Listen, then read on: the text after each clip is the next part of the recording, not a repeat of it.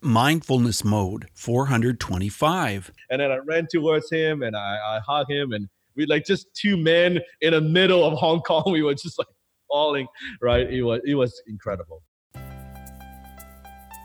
Reach new heights of calm, focus, and happiness right here on Mindfulness Mode with me, your host and mindfulness life coach, Bruce Langford.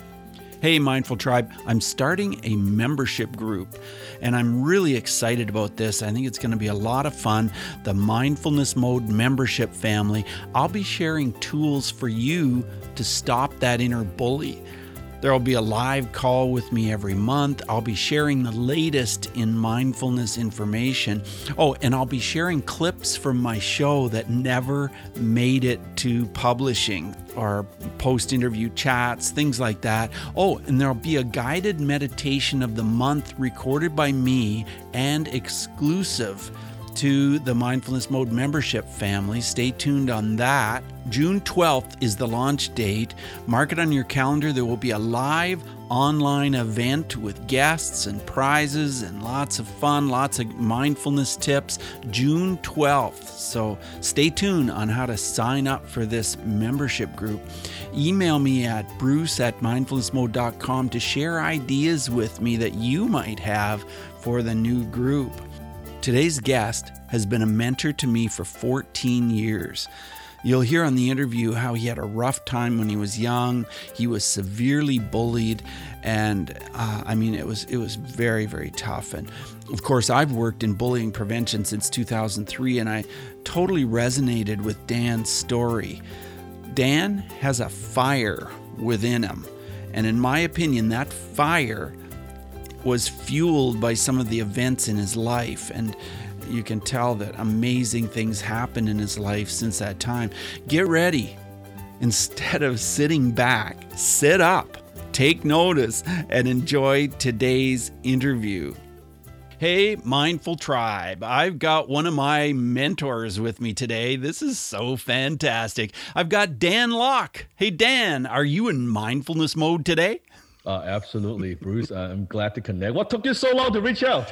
I don't know, but uh, man, I'm sure glad it's happening today. This is so awesome. Yeah, I was just saying to Dan that I have listened to him hundreds of times because he was interviewed way back in like about 2005 on Raymond Aaron's show, and Dan, that was that was just so awesome because you were such a warrior. You know, such a you know, get out and do something, and don't let those voices. Stop stop you. You know, just do it, do it, do it, do it. And man, that has inspired me to do so many things that I've done in my life. So, so Dan, tell us what mindfulness means to you. What's it all about in your life? I think mindfulness to me is self awareness right? Yeah. I think most people they they don't have enough self awareness, and I get these questions a lot. Like, you know, Dan, what should I do? Should I start a business? Should I change career, or, or should I do this? Or what direction? What decision should I should I make? Uh, very often, it boils down to lack of self awareness, because for most people, they are not. They don't know what what they uh, their callings are. I'm not even talking about like your, your life purpose because that's way deeper. I'm just talking about knowing yourself enough what are your strengths? What are your weaknesses right? What are you good at? What are you not good at right? What are you passionate about? What are you not passionate about?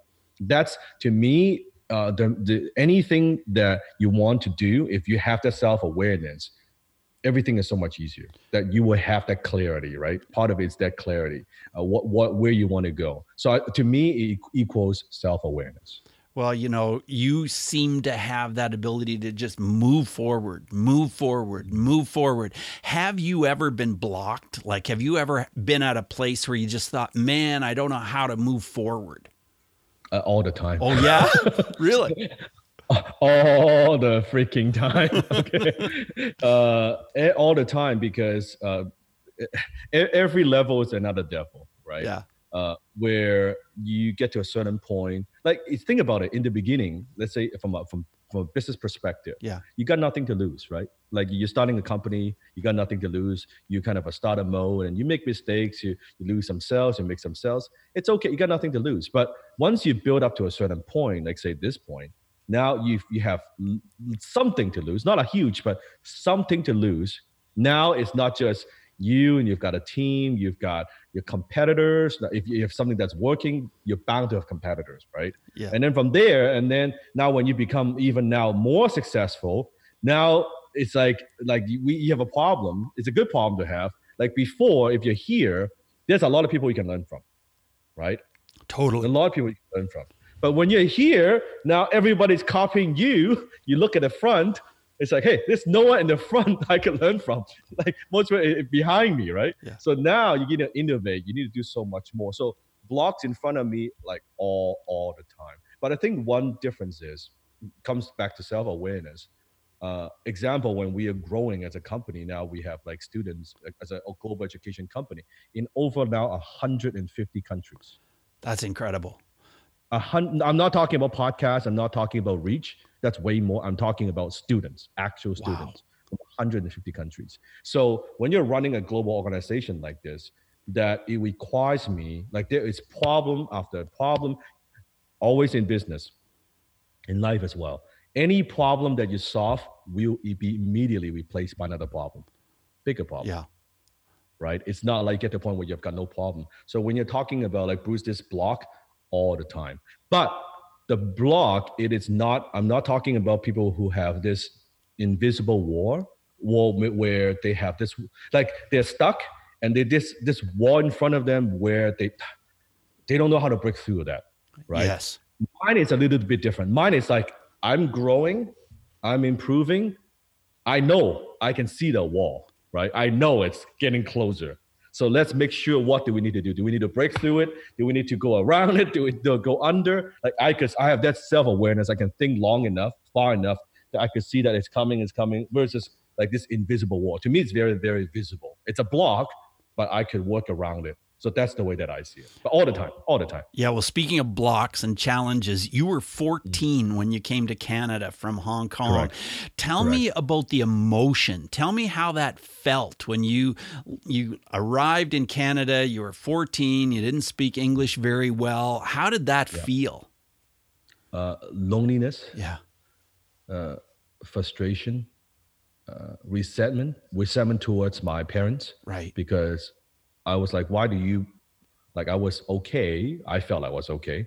Uh, why did you take me out of like all my friends that I had, all that, like all the everybody, from like that to this country, and where I couldn't speak the language. Like Bruce, the first time when the first few days when I arrived to to Canada, I was living in Surrey, right? Right. Now, for those who don't know, we're Canadians, so you you probably know. Yeah. Like Surrey is kind of hood, you know, the hood in, right. in Vancouver. Yes. It's not, and, and I was living in Whalley, right? Okay. That's like the worst part of, of Vancouver, pretty much. Yes. Right. Um, and your dad was, was, back in Hong Kong, right? My dad was back in Hong Kong. So it's just my mom and I, we were living in a one bedroom apartment, yeah. right? So the first few days when I arrived, I was so afraid, so afraid of just like, what is this place? I couldn't speak the language. So I didn't go out of the house for days. Mm-hmm. I didn't even go out of the house for days. And finally, I had worked up enough courage. I would go out there and like kind of walk around like I'm talking like a small little one block maybe. Right. Around and then back my home. And there was it took me like a while before I can walk like a big block. Wow. Like from go to it's kind of I was so afraid. I, I, didn't know. Like I was afraid to talk to people. I was afraid people would talk to me. What I what am I gonna say? So I was this like shy, like just kid who who's so afraid of the world. So and and then when I when I was going to high school, right in that school it was a school in Surrey. Right. I was one of the only three Chinese in my school. Wow. Right. So from there, I got bullied. I got beat up. When you went through a lot of, because I never had this kind of stuff happen in my life, you kind of traumatized by it. when you go to school, you get beat up, right? Yeah. Like you can, I don't know if you can see it, but this, like I've got a scar that's from my, from beat up, right? From gut beating up. Right under your chin. Right under my chin right here, yeah. right? Um, and tell so, me about one of those situations, one of those days, one of those bullies. Tell me a situation. Oh, it was every week. What? Okay, one day I was in my uh, in a cafeteria. Yeah. I was just eating my like the little lunchbox with, like my my mom made for me, right? Yeah. I was just like eating like this. Imagine, right? Yeah. So like they, they have the, the table here. So suddenly this kid came over. He he grabbed my hair, right, just like this. Yeah. Yanked. Just pull you back. Pulled your head right back. back say, hey, you know, just like, I said, what? And then it's like, what? Because why are you looking at me like this? Just telling me like why I look at him. I didn't look at him. Yeah. Right. Yeah. He's like, why are you looking at me like that? So he's like this, right? He's just like shaking me. You want to fight? I said, well, I, I don't want to fight. Like, I'm like, Kevin, like I was a skinny little guy. Yeah. Like, yeah. He's like 110 pounds, maybe. Like, you want to fight? Yeah, let's go fight, right? And he's got a couple other like bully friends right there, right? He dragged me out from the cafeteria all the way out to the the, the playground area, out the door, yeah. like my hair, like it's in front of like a lot of people, right? Because it's, it's it's lunchtime. So drag me all the way, drag me out to the to the area where it's outdoor, yeah, and just beat the crap out of me. Just beat you up just like that. Yeah, and then on the, on the ground kicking me and stuff like that, and then he's like, "Don't you look at me again," like like that way, you know. And it's got some like racist comments, right? Yeah. And he walked away, and I was like, of course, I was crying, and I was yeah. like you know, bruises and blood and all that and I was so afraid because I was afraid to. And then I went home to my mom, and mom, my mom was like, "Oh, why are you getting into fights and stuff?" And and I, I didn't even want to I want to explain. Right, I didn't want to bother explaining. Um, I said it's okay, don't worry about it. So like you can imagine, so I bought up a lot of emotions, a lot of yeah, a lot of uh, depression, and and uh, like I'm in an environment that I don't want to be in. I'm getting beat up for no reason. I couldn't speak the language. I had no friends. Like why did my parents did it did this to me? Right? It's it's a lot of a lot of resentment, a lot of anger for sure. Yeah. Um, that was different. It's a very difficult time. Very difficult. Wow. Time. And then when was the last time you saw your dad? I know that you you got a lot of feelings about, you know, not seeing him just before he passed away, but when did you so, see him? Yeah, so it was a so just to fast forward, so my mom and dad so I was arrived to to Vancouver. Yeah. immigrated when I was 14. My mom and dad got divorced when I was 16. Right. So because my dad actually they always had uh, issues, but they they actually waited for so long before they got divorced because of me. Right. Otherwise, my mom would have divorced like way way way early. Right. Um, they had this issue, and afterwards, and my dad went bankrupt about a year later when I was 17 years old in Hong Kong. Right. right. Because trusted the wrong business partner. The business partner basically took the money and disappeared, and my dad was the guarantor for everything. Mm. So he basically left left about a million dollars in debt in US, a million dollars. Wow. And so that point on, my dad could no longer support us. He could no longer send us money, allowance, just even to to eat and go to school. Right. So whatever little money that we have, we had at the time, my mom that had, that was it. Like and my mom has never worked a day in her life. Like my mom was like a housewife and right couldn't speak English, like she couldn't get work, right? So I had a lot of resentment towards my dad. First of all, the divorce, I was like, how dare you? Yes. Right. First, like from from my point of view, and then like, what you won't even support us? What the hell is wrong with you, man? Like, right? Yeah, really. Like, I had a lot of resentment. To, like, I almost like to a point like I hated him. Yeah, right, and like anger, right? right? Anger, anger, and I, I from then that seventeen went bankrupt I didn't talk to him for at least I think three, four years. Right.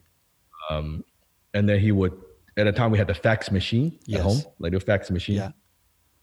He would send me like faxes like this, yeah. like always, probably once every couple of weeks. I still have all those faxes. Oh dear. Yeah, and he would uh, apologize, always very apologetic uh, about different things. And I didn't didn't call. He he was too guilty to call. Yeah. So he was always just send me faxes, right? Right. Um, and it was like three, four years later until I'm like was more mature. Now I'm like being an entrepreneur, right? All this stuff. Uh, and then I found out a few other things about the sacrifices that my dad had made for me to get to to get to Canada. Oh, um, uh, because here's what happens, right? Because my dad had um, heart disease, blood high blood pressure, and um, diabetic, right? Okay. So for immigrant, he actually wouldn't qualify I to immigrate. Oh, he couldn't have come to Canada.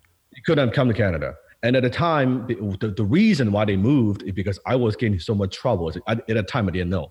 I was too like I'm, i was a punk kid, right? Okay. But I was getting into, into fights. I was um hang. I was I joined a gang in Hong Kong, right? Yeah.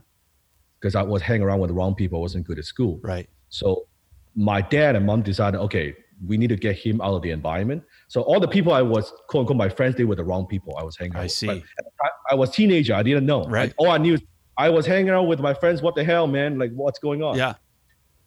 So my dad actually had to take a lot of the medicines and pills in order to qualify for the test that's very very harmful for his body. Okay. So he so he actually was sacrificing his health in order for us to move here. He did a lot of things. He never told me that. Right. I found out later from another relative right? I see. Um, and my dad was very guilty like that the million dollar he lost um, which it, it's not his fault right? Yeah and so the more I know, it's like all, all these things, then I realize, oh, actually, my dad, like, as I thought, like, oh, my dad didn't love me, right? Sure. He's like, but actually, turned out he actually loved me very, like, so much, so much. Um, so afterwards, we we we talked, and and our relationship it's so much better. And then after a, a few years later, uh, I forgot probably when I was twenty, yeah, twenty something. That I went back to Hong Kong. Then I, I saw him, um, and that was that was great. And you know, the minute I saw him, uh, I, I never see my dad cry, but he cried. Oh wow!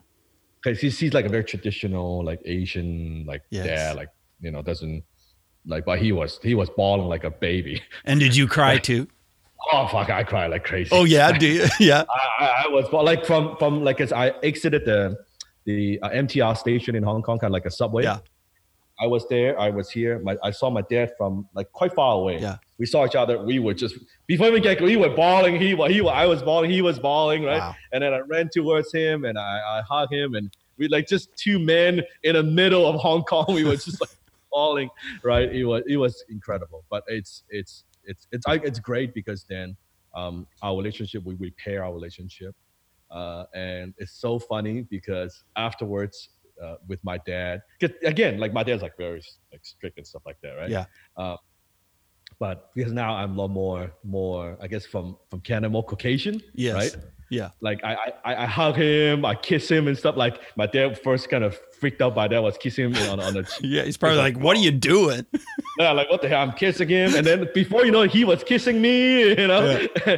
it's it's pretty awesome. Like that, I was it's it's very very special. So I'm glad that we we're able to we repair repair the relationship. And yeah it's then when i went back to canada came back here i call him every week and we talk. Uh.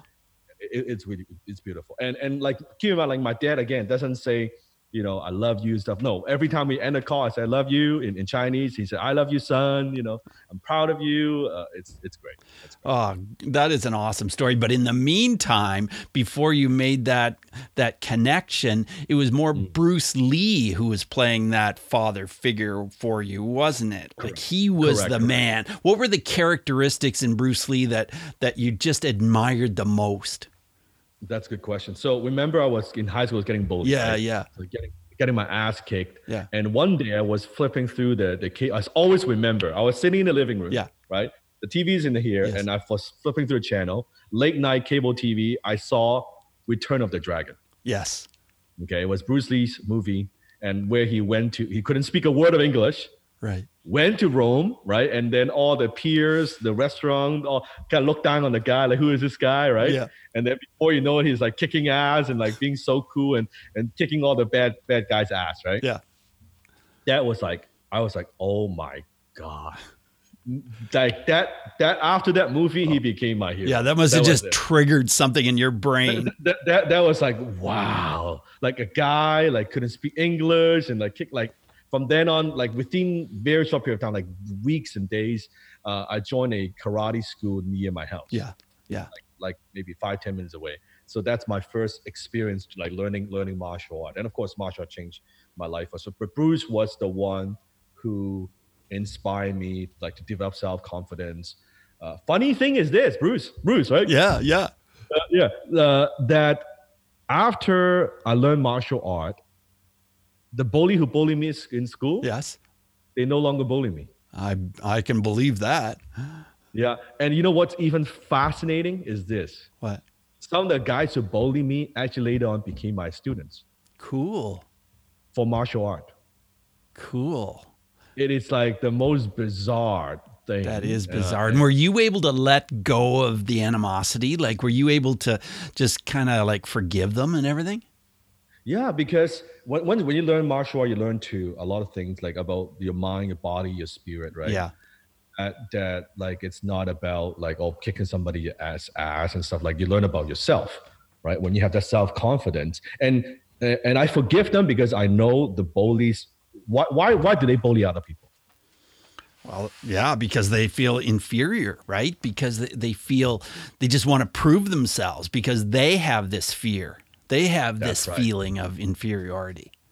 That's right, because they it's usually coming from insecurity. Yeah, for sure. They they don't want well, in case someone bully me, so to protect myself, I need to bully other people to show how tough I am. Right, right. right. That's usually, so usually the bully is the coward. Exactly. Because the one who's truly confident, they don't need to bully people to prove to anybody that oh I'm, I'm so tough and this and that, right? Yeah. So so from there, I actually kind of and that's I think in some way, I didn't know late until later on, but even back then at such a young age, I discovered my calling, right? Where I have this teacher's heart that for martial art, oh, martial art changed my life when what these like these bully these kids who are confused right? Right. And what i can teach them some and they change. You can see from like just like mean they're more polite they're more calm. And i'm like wow that's that's quite transformation. For sure. Right and so that back back then bruce like my dream my biggest dream was just to be a martial art instructor. I thought I'd open up a little school sure.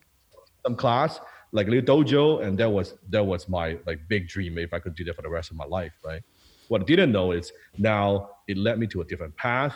And fast forward, like today, really, I was the same guy who who likes to have that teacher's heart, who likes to teach, who likes to share, who likes to see people transform. It's just now in a different context, but really it's the same. Well, yeah, and you're just crazy about teaching. You just love it so much. It's just obvious, it, and you and you deliver so much content. Like, how do you dish it. out so many blogs and so many videos and so much stuff? How do you do all that?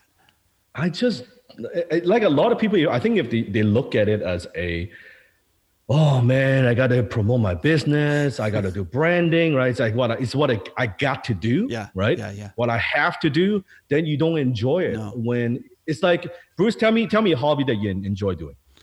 Oh, a hobby? Oh, I'm a musician, so I love playing musician. music. Yeah, yeah. Okay, what what kind of uh, what what kind of instrument? Well, I play the piano. I play all the instruments because okay. I used to be a teacher in a school, but I but I play the piano. Yeah. You play the piano, and and how often you play? Oh i play like every day. And i every and day. it doesn't feel right if i don't play. I want to sit down and play and just like close my eyes and it's almost like a meditation you know i just want to get into it.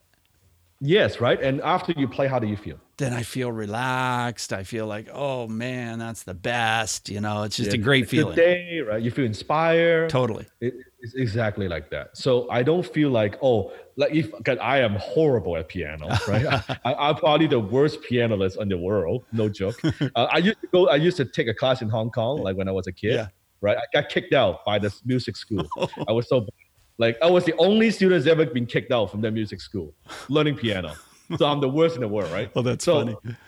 So so when I if I play piano, if I don't like enjoy, I don't like playing it. I'm like, oh man, this is so tough. I, that's not my thing. Right right? But it is your thing. Right. So when you enjoy doing it, so people ask me how do how do you create so much? How do you be be stay creative? I'm like, it's like people ask you, Bruce, how, how do you play every day? Doesn't it take discipline, right? Don't you have to work hard? Like, how do you get inspired? How do you get good? You're like, that's what I like to do. Yeah. Well, that series right? Boss in the Bentley you did on on YouTube, that must have been so much fun. Was that fun doing that? Yeah, it's it's it's just you know it's it's fun, it's productive, yeah, right? Yeah. I just I came up with the idea one day, like okay, I'm going somewhere. Yeah. Like I and I don't like to use my cell phone in the car, right? Right. I, I get so I'm like it's like kind of dead time. Why don't we do something? We say we're filming anyway. Let's turn on the camera. Yeah. Let's mount the camera and let's let's just do some Q and A. Sure. Let, let's just talk, right?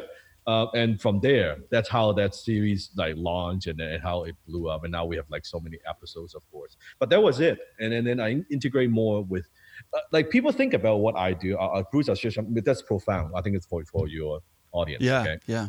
People think about what i do. It's most influencers most content creators they build their life around their like whatever platform like, okay, they build a life around Facebook. They build a life around Instagram. Like, let me take that perfect photo. Or they they, they build a life around YouTube. Mm-hmm. Okay. I'm the opposite. I build these things around my life. Uh-huh. So I, I don't do things where oh I just do that for for because it looks cool that would be a good thing and all that. No, I just I'm just living my life. I just turn on the camera. Okay, since I'm driving somewhere, let's uh, let's do some Q and A. It wasn't, you know what I mean? Yeah. It, it wasn't like sometimes we come up with good, good cool ideas we want to we want to try, but really it's like this is like the set that you have. This is this is my house, right? I, I have the camera. I turn on the mic, and we have a conversation, right? It's it's pretty cool. That's like it's not. It doesn't feel like oh I gotta open a studio and now it's all serious and I right. gotta no. It's like yeah, let's have a chat. Let's turn on the camera. That, that's the only difference. Sure. Right. Like instead of you and I, just two people having a conversation, we, we just have having conversation in front of millions of people. Like it's like it's the same. Yeah, me. And you've and you've written quite a few books. You've written more than ten books, and now you've got Unlock It, and uh, yeah, it's coming out soon, isn't it? Yeah. So we just uh, finished it. It's coming out probably I would say May and June, but we already like we have so many of like fans from all over the world. They're already pre-ordering it. Yeah. So the Unlock It book. It's last time I wrote actually a book is my last last, last book, FU Money. Right, FU. Yeah, that that was really did well, didn't uh, it? That was more than ten years ago. Yes. This is my my proudest work here. Oh, is it?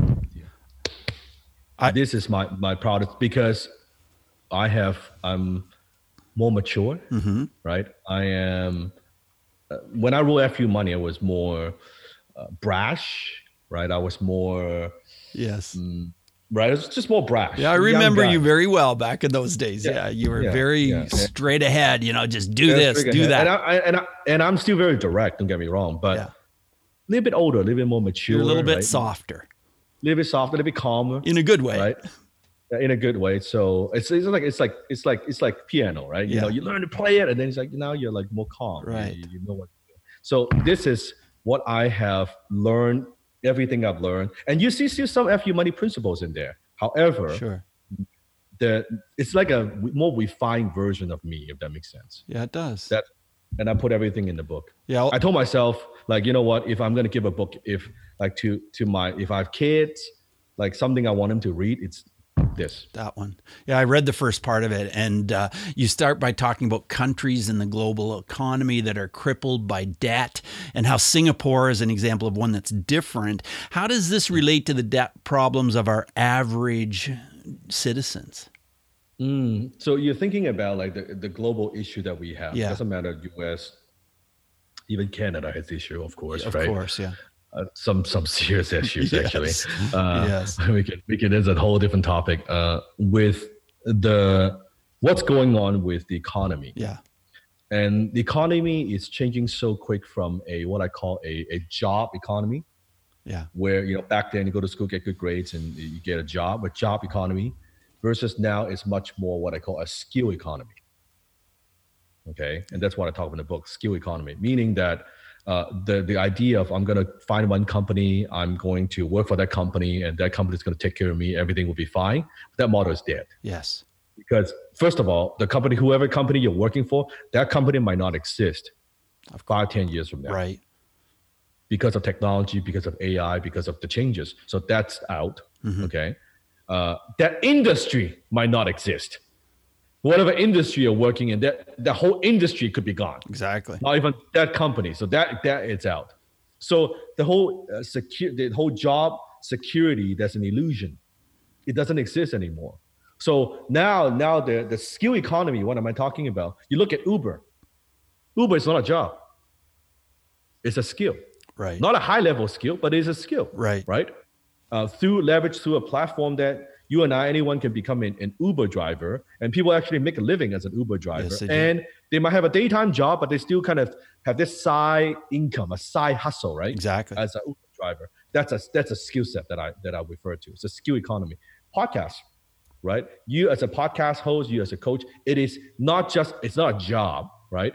It is a skill set that you have. Right. Being able to connect, being able to to interview other guests, right? Just like phenomenal mind that's a skill set that you have. It is a skill economy. So I think with the whole global issues that anyone, students going through college, going through schools, they need to be they need to realize, hey, just having that that piece of that certificate, that doesn't guarantee you income. It doesn't guarantee you success. It doesn't guarantee you happiness. No, but for a lot of people, it guarantees a lot of debt, right? Because it can be a hundred thousand or more just you, to get a degree. You absolutely guarantee a lot of debt. yeah, hundred percent. Unless your parents got a lot of money and send you to private school, that's on issue. But for most, yeah, you guarantee a lot of debt. So, I mean, you know, that even recently the whole uh, school uh, fee, college, the whole scandal about like all these things. Yeah. Uh, how like the school, like even you look at the the trend. If you study numbers, we talk numbers. How wages, this is this is the curve, right? School tuition, this is the curve, right? Yeah, that's right. Wages are staying fairly the same, and tuition is skyrocketing. It's, like this, right? Yeah. So what used to work no long no longer works, and and that's really what I talked about. That I don't believe if you have if people now a lot of people are in debt if you have debt right now you do not have a debt problem right about you i said you don't have a debt problem you have an income problem right okay when i say income problem meaning whatever income level that you're at this is how much money you're making this is how much debt that you have for most people if it would take you a long time with the current income to pay off this debt but what if you can increase your income by two three five times by becoming more valuable, right? Upgrading your skill sets, how much faster you can pay off that that, that debt. Now, uh, ultimately, then your income problem is a skill problem, right? How can you become like Bruce? If today you can become more valuable uh, as, as a coach, you can become more more valuable, upgrade your skill set as as a podcaster, right? Like all these skills that you have, that is going to impact your income, right? It's no good and just say, "Well, I want more income. Uh, how come I don't make more income?" right. But that doesn't doesn't help anybody, no. right? But if you say, you know, I'm going to work on my skills, so I can bring more value to marketplace, I can earn more money. Now that's a totally different story. So debt problem is not debt problem; it's an income problem. Income problem is not the income problem; it is a skill problem. And you're determined to help one billion people in the next 12 years to understand this and to move forward and to increase their income, right? Yeah, this is my life mission this is going to be what I do for the rest of my life. Wow. And you've already helped thousands and thousands and thousands. But how do you plan to do this in 12 years to help 1 billion people? Within my mind, uh, I don't have a time frame. I'll, I'll do it till the day mm. they, they, they, they, they put dirt on me, right? Yeah. Uh, that's that's what I do. Yeah. Uh, and so through social media, it's a great way to do it now. Like example, you like YouTube would reach like one we have like 1.3 million followers on youtube instagram almost 800000 facebook we have 1.5 podcasts like hundreds of thousands so we reach a lot of people through social media social media is a great way to to share my message right, right? and then through us through even our training our education programs where people can go through that and just just completely transform their lives teaching them skill sets that are not taught in school right i call those high income skills so this is my mission. I'll tell you, kid, a very simple thing. The other day, um, someone was interviewing me, which they asked me a pretty profound question. He said, Dan, given where you are today, this is actually a good question to ask yourself as well. Given what you're doing today, if you're 10 times more successful, you have 10 times more money, would you still do what you do right now? That's it. so a, if you're 10 times more successful, if you're making 10 times more money, would you still do what you do right now? If the answer is no, that is not your calling, that is not your purpose. If the answer is absolutely yes, then you know you're home. Right. This is what this is what you're meant to do. And I asked myself that. The guest, uh, the, the host asked me that question. I said, absolutely. How do I know? Because I am compared to where I was making before, and I was already like very successful financially. Yes. And to now next level and next level, right? That I'm still doing what I'm doing, then I know I'm home. This is this is my gift. It doesn't matter if today I, you ask me if I make a hundred times more money, would I still do what I do? Would I still create content? Would I still do what I do? I said absolutely, a hundred percent, no hesitation, no question. Then I know this is what I'm meant to do. Yeah, that's Very awesome. Simple. That's awesome. Right? Dan, what yeah. does the word significance mean to you? in this book, I'll, I'll, read you the subtitle The Master Key to Wealth, Success, and Significance. Ah, I didn't know that was a subtitle. That's the subtitle. So I think in life, we go through four stages. The first stage is what I call survival, right? right? Survival. You and I know it's, it's paying the bills, right? Yes. It's it's putting putting food on the table, just just like surviving, have a roof over our head. Like that's survival, right? Right. And most people they they live kind of in this mode, paycheck to paycheck, right? Yeah Uh, and then the next level is what I call security. Uh-huh. Now, now we're talking about kind of the middle class, right? You do have a roof over your head. Uh, you, you you're kind of paying the bills. You may have a little bit of debt. You have a, have a steady job, and and you have maybe a little bit of investments, hopefully. Uh, but you also maybe have a little bit of debt. Uh, but you, you, you, you're secure. But you, you have a, you know a lot of people that are, even in Canada, right? Yeah. They're, they're secure. They have a decent life. It's okay. They might take a couple of vacations a year, but pretty middle class, right? Right. Steady life. And that's like majority of the population. And then you have the third level, which is what I call success. Now, when it comes to success, now you don't just have everything you need, you have everything you want. Right. Okay. Now you're not just like driving a car, you're driving the car that you want. A Bentley. Okay? yeah, Bentley. Uh, you know, a, a, a, a, a Rolls Royce, a Aston Martin, whatever it is that you like. Right. right? You are not. You're not just living in, in, in a house. You're living in the house, like your dream house. Exactly. your dream neighborhood. Uh, you, you go on vacation. You're not staying in in in like you know, Motel Six, you're staying in, you know, nice hotel, right? Yeah. You know, the, the four star, the five star, right? Right. Now you're living a good life. You, you're successful. When I roll FQ money, Bruce, I was level three. Okay. And I thought that was it. like I thought you thought you you thought you'd reached it. I thought this is it. Like this is what I, I dream about. Like I have a good life. I, I have a successful business. I have income, like a lot of income coming in, right? Like this this is cool. Like I can buy whatever you want. I'm driving a fancy car, like all this stuff, right? Sure. But I didn't know. There was one more step. And that's significance. Right. And and I knew this because there was a day at home. Mm-hmm. One day I woke up in the morning. Yeah now, I never get depressed. I don't get depressed. I'm always a very optimistic kind of guy, always. That day I woke up, Jenny, my wife now, yeah. next to me. I wake up and suddenly I have tears coming down my my my, my eyes, coming down my cheek. Mm. And I was freaking Jenny out because Jenny was like, whoa, because she doesn't see me cry a lot. Right. Like I'm talking, I don't cry, right? Right. It's, like, she's like, whoa, whoa, like she thought I was maybe, am I sick? Am I like hurt? Like, sure what's going on? She was like, what, what's happening? And I said to her, you know what? I actually don't know. I don't know why I'm crying. Wow.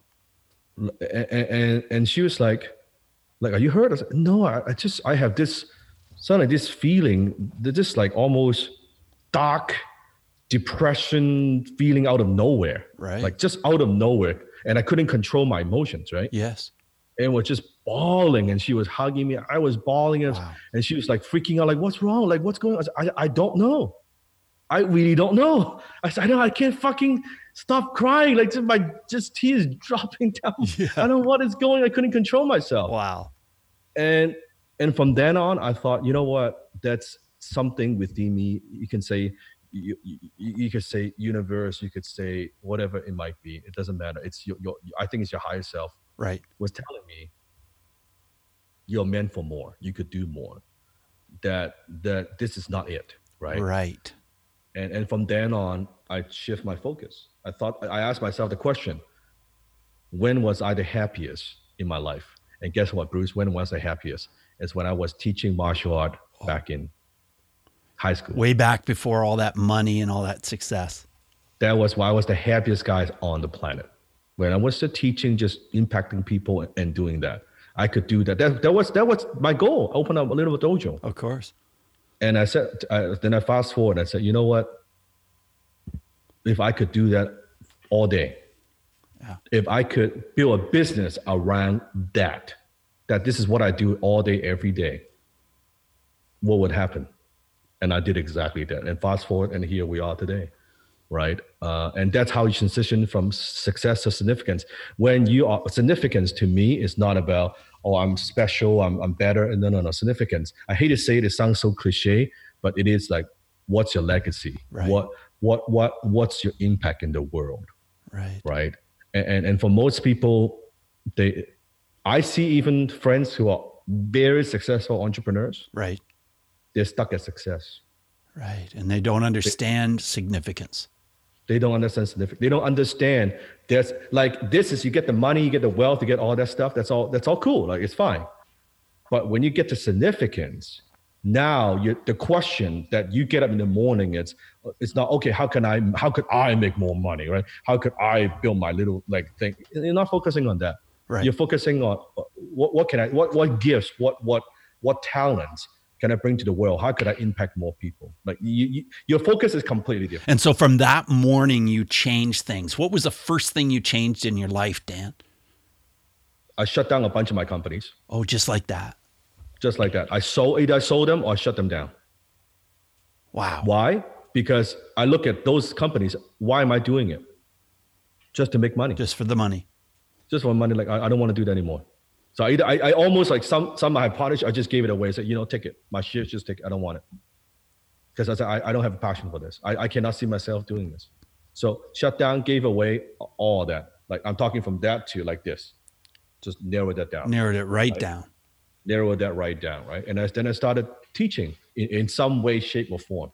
And I was teaching at the time I had uh, a Vancouver entrepreneurs group right which like for, for next to nothing really i just want to teach sure people can come pay very not a lot of money they can just come in and learn right yeah and i just i started getting back into my my kind of my roots what what i like to do right and i don't care because i've already had i don't care about the money part because i have the money right sure like, i'm gonna do it right? and i didn't even had a clear super clear path what that looks like it's just hey you know what bruce like to play piano I'm just gonna play some piano. Yeah. Where? Maybe at home, at my friend's house. You're not thinking about performing in front of a lot of people. You know what I mean? You're just thinking, I'm gonna play some piano. Sure. Because I enjoy doing it. Just because I, I want to do it. Just I want to do it. I don't care. I don't care if I have one audience. I don't care if I have no audience. Right. Right. And I just started doing that. And then before you know it, you you're playing the piano. And then you, your friends say, "Hey, man, Bruce, this is awesome, man. Can you play at my party? Okay, I'm gonna play at a party, man. Or before you know, hey, can you play at, at, a, at a big theater. All right, okay, I'll play a big theater. And before you know it, that's kind of what happens. Right. I never expected that. But I think the funny thing is when you focus on significance, you get everything else. Yeah, I think you're right. Tell me how Jenny has helped you with mindfulness, with being grounded in your life. She's she's she's well, first of all, she's she's my wife. Yeah. She's my best friend. She is my soulmate. She's my business partner. Um, I tell people all the time, even on social media, I would not, I would not be where I am without Jenny. She keeps me grounded. She, she tells me, because when you're successful, sometimes people are, are, afraid to, to tell you things. Sure. Right. Yeah. Uh, I remember. I'll give you a perfect example. Uh, when I gave my first TEDx talk. Yes. Okay. At TEDx Stanley Park. Yeah. It was uh, in front of 2,600 people. Okay. Mm-hmm. 600 people. I was in my red suit, right? Yeah. X, and I, I finished my talk. I was the opening speaker, standing ovation, like phenomenal. Yeah. Right? Phenomenal. Like it was, I was like excited. I was hyped. I was like mm, on top of the world, right? Yeah, like finally I'm on TEDx, right? So awesome. Went home. Jenny's like, I said, what? You see that garbage there? Someone's going to take it out. I said, Are you kidding me? I was just like, red suit, TEDx, in front of 2,600 people, standing ovation. Are you kidding me? Right? Yeah. Take out the cash. I was like, Oh, fuck. Right? And take out the cash and put it in, right? Yeah. You had to take out the trash. it's the same. Yeah. It is the same. So she keeps me grounded 100%. That's so cool. Do you have children? And no, yet, not yet, not yet. We've been married only for uh, four years now. We've been together now almost, uh, 12, 12 years. Yeah. Yes. Yes. So, yeah, so she keeps me grounded. She tells me stuff that, that, that nobody else tells me. Uh, and, and pretty much any, I always run things by her, right? So cool. She's my, my sounding board. Uh, it's, yeah like some people and we work together because we don't even like of course as a couple we we we like we're together almost 24 7 all the time for years right yeah. we travel together we go to conferences together we learn together right. we grow together uh, everything that we do do you want to be a father yes i do want to be a father yeah yes i do want to be a father but i think now um, we have so much going on that I think maybe in a few years. Well, you know, I didn't become a father until I was almost 40. And I didn't think I was going to be a father. You know, I was starting to think, okay, this is not going to happen. And then it happened. And I'll tell you, it was an amazing experience. And it still is. My son's 17 now. And mm. uh, it's just been absolutely phenomenal.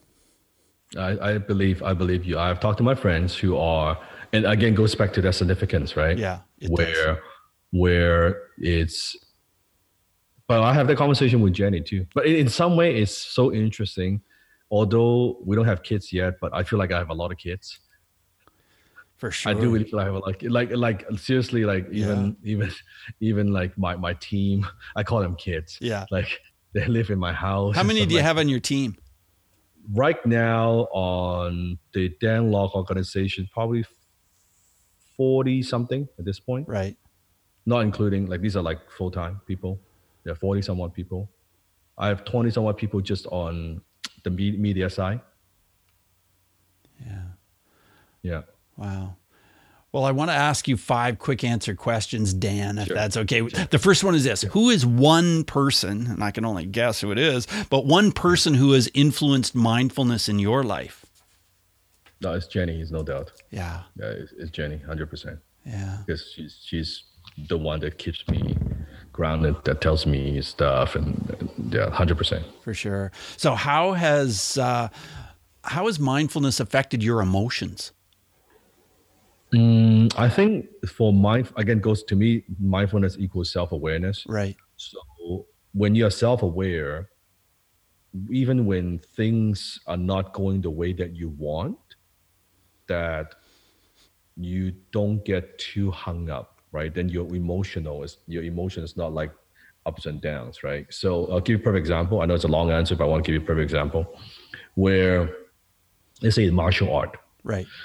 You you you say I want to hit an opponent, and then if this is the way that I want it, I'm gonna hit uh, the the hit the head, right? I'm I'm throwing a punch, and when this happens, if we're so fixated that I'm gonna do it exactly my way, I'm gonna arrive you know my destination, my target exactly the way I want it.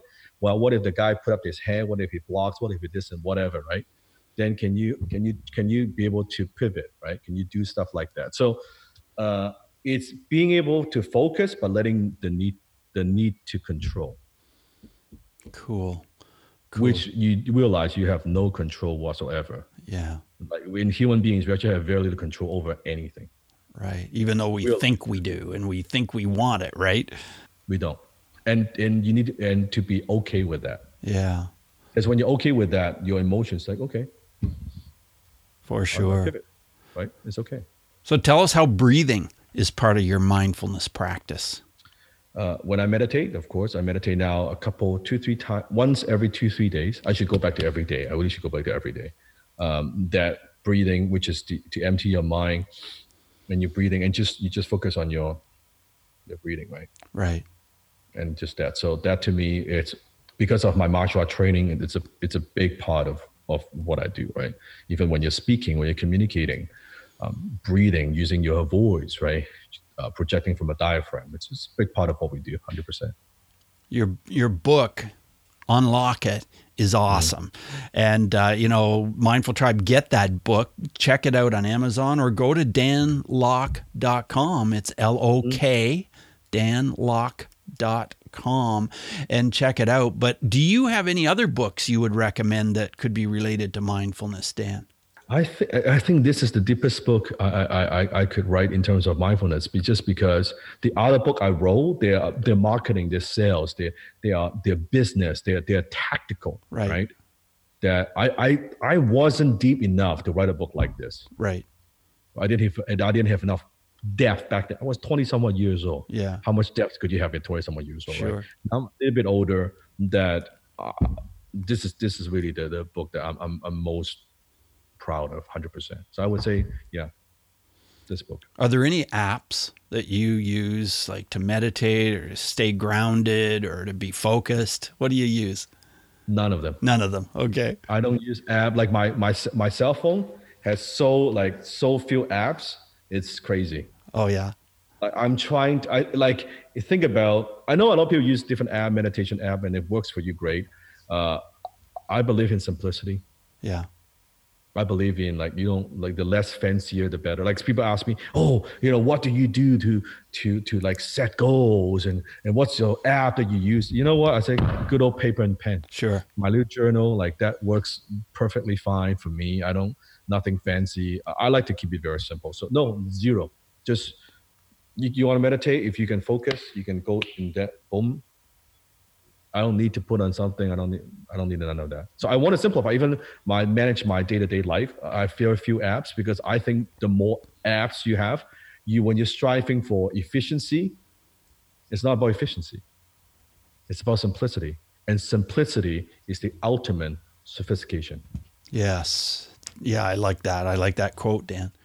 Well, it's been great talking to you and Mindful Tribe. Check out danlok.com, L O K, danlok.com, and definitely grab that book, Unlock It, because yeah, that unlock is it. awesome. You can go to unlockitbook.com if you okay. want to go directly to the book page. They can they can pre-order. And by the way, if you pre-order, I actually have a couple classes that I did just for the book purchasers. Um, they'll get access to that as well, which awesome. I kind of kind of like a, a book club that I go more in depth about different lessons that was not covered in the book that I just go into it. But this this is my best work. Oh, that's uh, awesome. very proud. Very, very, very proud. So unlockitbook.com. Check it out there. Get some bonuses. Dan, it's been great. Thanks a million for being on mindfulness mode. It's awesome. Thank you. Thank you. You make it so easy and I'm glad we could connect. And back in 2005, uh, to where you are today, how where how we have both grown so much. Yeah, we have. Right. Uh, and, and, from who we were before and now who we are today. Uh, and I think that's the one thing I want anyone watching this, listening to this, to to get away, to to take a, take away, to walk away with, and that is, doesn't matter your background, doesn't matter where you came from, doesn't matter you got bullied, doesn't matter you couldn't speak a word of English, doesn't matter you come from a dysfunctional family, doesn't matter if you're a punk kid when you were you were young, if you have the desire, you have the the the, the, the right mind, you could change. Definitely. Thank you, Dan. Thank you Thank for those words of it. wisdom. Bye now. Thank you. Thanks so much for joining us today on Mindfulness Mode. For show notes for every episode, check out mindfulnessmode.com and type the guest name or the episode number into the search bar. You can also go mindfulnessmode.com slash whatever episode number you like. If you've enjoyed this podcast, you could help us out by subscribing to Mindfulness Mode wherever you listen, whether it's on iTunes or Stitcher, Google Play, Spotify. So many places you can hear Mindfulness Mode. So hit subscribe and share because that truly helps our show. Oh, and you can download a free mini ebook telling you all about the 12 top mindfulness books that have been recommended here on the show. Any one of these books can definitely change your life, just like they have for the featured guests I've had on my show. All of these books have been recommended. They're the 12 most recommended books on mindfulness mode. Download this free gift at mindfulnessmode.com slash top 12 books. So remember, subscribing and sharing helps keep mindfulness mode on the air. Till next time, Mindful Tribe, use what we've learned today to reach new heights of calm, focus, and happiness. Stay in the mode.